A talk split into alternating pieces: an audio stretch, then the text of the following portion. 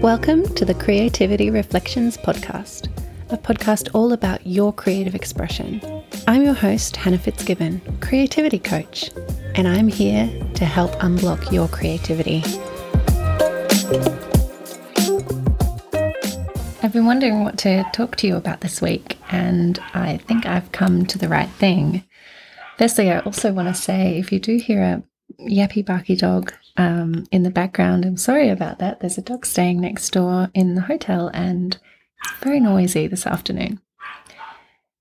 So I think maybe the time has come for me to share a little bit more about my story. And there's a particular turning point or lesson that I learned that I think is really valuable for us when we're navigating uncertainty and trying to live a creative life and pursue a creative business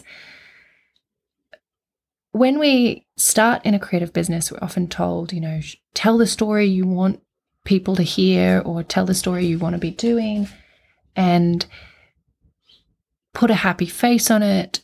And that helps you feel more credible and it helps you,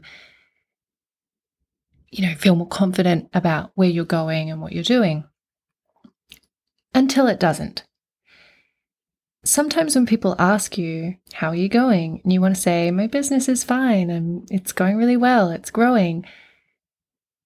But that isn't really true. You can really dread that conversation and you don't want to put yourself in the position where anyone's going to ask you. So you stay at home or you worry about it. At least I did. I really worried about if people really knew how my business was going, what would they think of me? What would they um, judge me for. I would feel terrible shame if it failed and I had to get another job and my old boss saw me working. And I was really worried about that, telling that story. And it got to a point where I really had to admit that this was getting in the way. This was getting in the way of me taking risks. This was getting in the way of me actually getting help that I needed. And so I needed to release the shame. I needed to get my shadow out in front of me, as Brene Brown would say. I needed to shine a light on this thing that was causing me anxiety and let it go so that I could take action and move forward in my business. So, what I ended up doing, I was feeling this way about a year ago, by the way.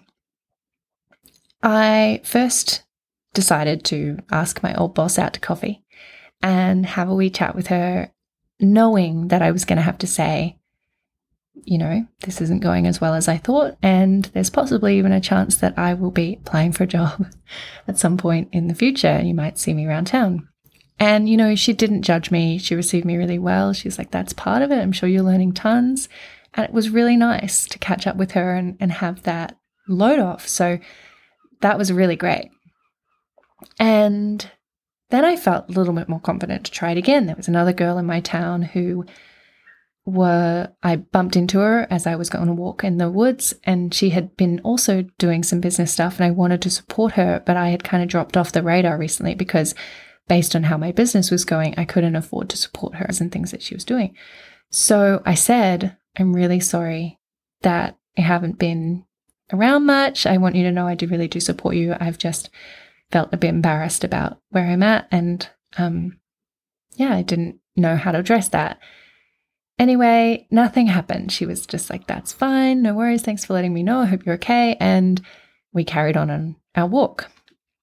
Anyway, a few days later, I got a call from somebody who had been talking to her recently, and he had said, Is there anyone else I should be talking to? And she said, Oh, you could call my friend Hannah. And it turned out he worked for a business organization. Anyway, he ended up calling me, and I went in for a meeting with him, and I walked out with a client pretty much. And he's pretty consistently sent me clients since then that I can help and support. And that wouldn't have happened if if my friend didn't know that I needed help.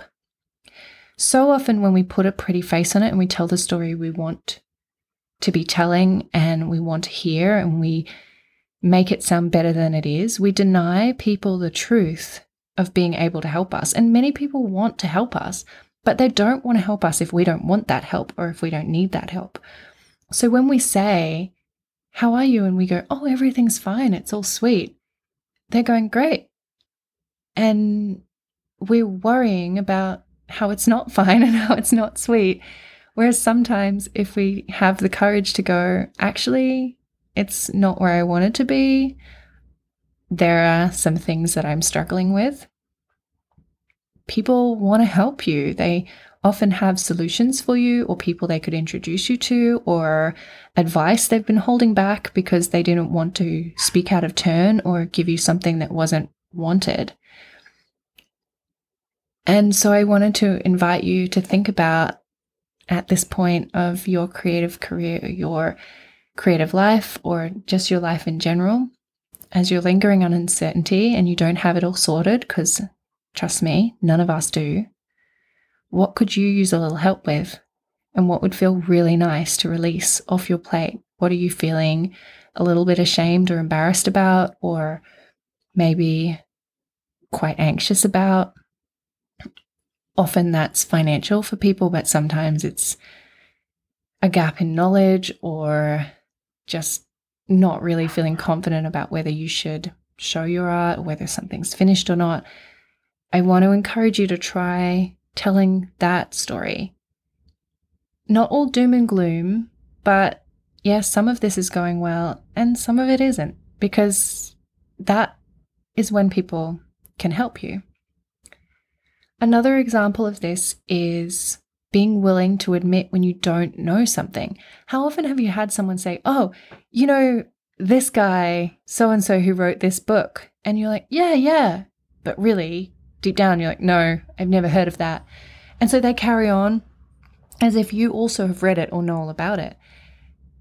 Yet, if you say, Oh, no, I've never heard of that, tell me more, chances are they would take a minute to fill you in and then you'd get so much more out of that conversation. So there's many times that this crops up in our day-to-day life or in our business where we either pretend that we know something we don't or we put a smiley mask on the real lowdown of the situation and as a result people think we're telling the truth and they don't help us or they don't fill us in and give them, us the information that we need that could make everything much easier. So try to practice some bravery and some curiosity. See what will happen if you authentically tell the story that you are currently experiencing and what gaps you have that will help you to get where you want to be. And see what help and what synchronicities come out of that. Thanks for listening. Thank you for listening to the Creativity Reflections podcast. If you would like to invest in your creativity and magnify your voice and overcome some of those blocks that are keeping you stuck, check out my website, creativityreflector.com.